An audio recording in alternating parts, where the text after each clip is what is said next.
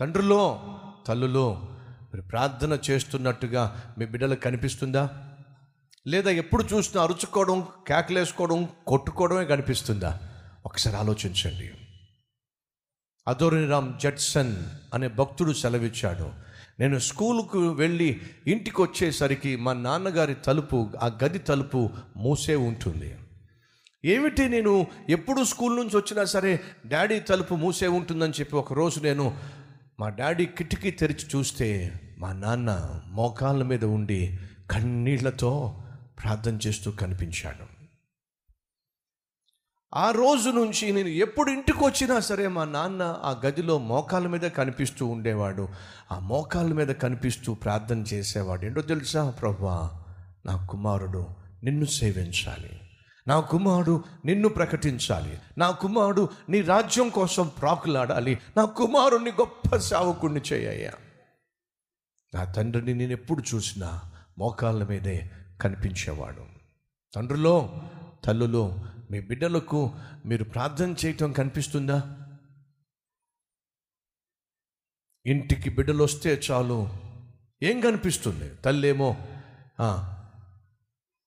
TV చూడడం కనిపిస్తుంది.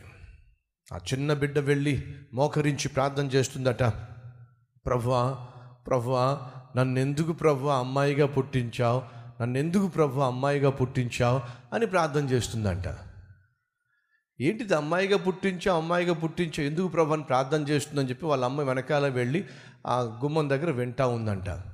అప్పుడు ఆ అమ్మాయి అంటుంది ప్రవ్వా నన్ను ఎందుకు ప్రవ్వా అమ్మాయిగా పుట్టించావు? నన్ను నువ్వు టీవీగా పుట్టించాల్సింది ప్రభా మా అమ్మ నేను స్కూల్ నుంచి వస్తే నన్ను పట్టించుకోదు ప్రభా టీవీనే చూస్తుంది ప్రవ్వా.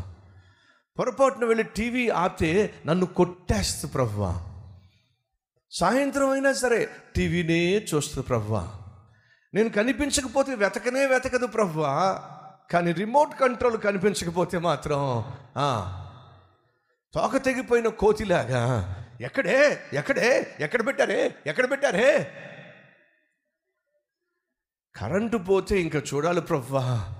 చిచి పనికి మొదలాడు సరిగ్గా ఆ సీరియల్ టైంలోనే కరెంట్ తీసేశాడు. అని చెప్పి అల్లాడిపోతుంది ప్రవ్వా. నన్ను టీవీగా నన్న చేయించాల్సింది ప్రభా ఎప్పుడు నన్నే చూసుకునేది ప్రభా నా వైపే చూసేది ప్రభా ఎంత సిగ్గు చేయటండి ఇప్పుడు టీవీలు తగ్గినాయి సెల్ ఫోన్లు ఎక్కువైనాయి. ఇంక మీ కూతుర్లు కొడుకులు ఏమని ప్రార్థన చేస్తారో తెలుసా ప్రభువా నన్ను కొడుకుగా ఎందుకు పుట్టించావయ్యా? మా అమ్మ మా అమ్మ మా నాన్న చేతిలో సెల్ ఫోన్గా పుట్టిస్తే ఎంత బాగుండేది. ఎందుకు? ఎప్పుడు చూసి నన్ను పట్టుకునేవాడిని ఈ రోజుల్లో చాలామంది మందిరాలకు వస్తున్నప్పుడు బైబిల్ తీసుకురావట్లా. ఎందుకని? సెల్ ఫోనే. ఈరోజు కుటుంబంలో భర్త కంటే భార్య కంటే బిడ్డల కంటే సెల్ ఫోన్కి ఎక్కువ సమయాన్ని ఇచ్చేవాళ్ళు సెల్ ఫోన్తోనే ఎక్కువ సమయం గడిపేవాళ్ళు సెల్ ఫోన్నే ప్రపంచంగా భావించేవాళ్ళు. ఒకవేళ సెల్ ఫోను అమ్మ సిస్టర్సు ఒకసారి మీ ఆయన ప్రశ్నించండి. ఏమండి మీకు సెల్ ఫోన్ కావాలా? నేను కావాలా? అని అడగండి. ఆలోచన చేసి ఆలోచన చేసి నువ్వు ఎందుకే? వెళ్ళిపోతాడు. ఏం పట్టుకెళ్తాడు? చూసారు ఏమంటారు సెల్ ఫోన్ పట్టుకెళ్తారట. మరి మీ సంగతి ఏమిటి? మీ ఆయన ఒకవేళ వచ్చి నేను కావాలా? సెల్ ఫోన్ కావాలా? అని అడిగితే మీ సమాధానం ఏమిటి? నువ్వు నాతో కాపురం చేయాలంటే నువ్వు సెల్ ఫోన్ వాడొద్దని చెప్పంటే ఏం చేస్తావు తెలుసా? విడాకుల పత్రం మొహం మీద కొట్టి సెల్ ఫోన్ తెలిపోతారు మీరు. ఎందుకని?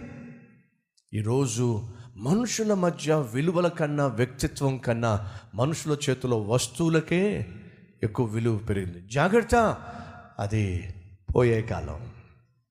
మర్చిపోకండి. ఈ రోజుల్లో చాలామంది తల్లులు తండ్రులు బిడ్డల విషయంలో ఎంత నిర్లక్ష్యంగా ఉంటున్నారంటే ఆత్మీయంగా జీవించవలసిన సమయాల్లో. అదోని నేను జడ్స్ అని చెప్పింది ఏంటి తెలుసా? నేను ఎప్పుడు స్కూల్ నుంచి ఇంటికి వచ్చినా నా తండ్రి ప్రార్థిస్తూ కనిపించేవాడు. ఎంతమంది తండ్రులు చెప్పగలరు ఎంతమంది తల్లులు చెప్పగలరు మీ గురించి ఎంతమంది పిల్లలు చెప్పగలరు? ఈ రోజుల్లో పిల్లలు చెప్పేది ఏమిటి ఎప్పుడు చూసినా మా మమ్మీ టీవీ చూసుకుంటా కూర్చుంటుంది ఎప్పుడు చూసినా మా నాన్న టీవీ చూసుకుంటూ కూర్చుంటాడు లేదంటే సెల్ ఫోన్లో మాట్లాడుకుంటూ కూర్చుంటాడు లేదంటే మా మమ్మీని కొడుతూ ఉంటాడు లేదంటే మా మమ్మీ ఎంతసేపు మా డాడీతో గొడవ పడుతూనే ఉంటుంది. కొట్లాటే ఇదే మేము నిత్యము మా ఇంట్లో చూసేది.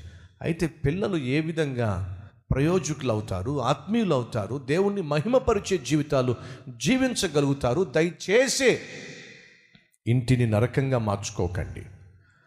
ఇంటిని ఒక అద్భుతమైన ఆలయంగా మార్చండి.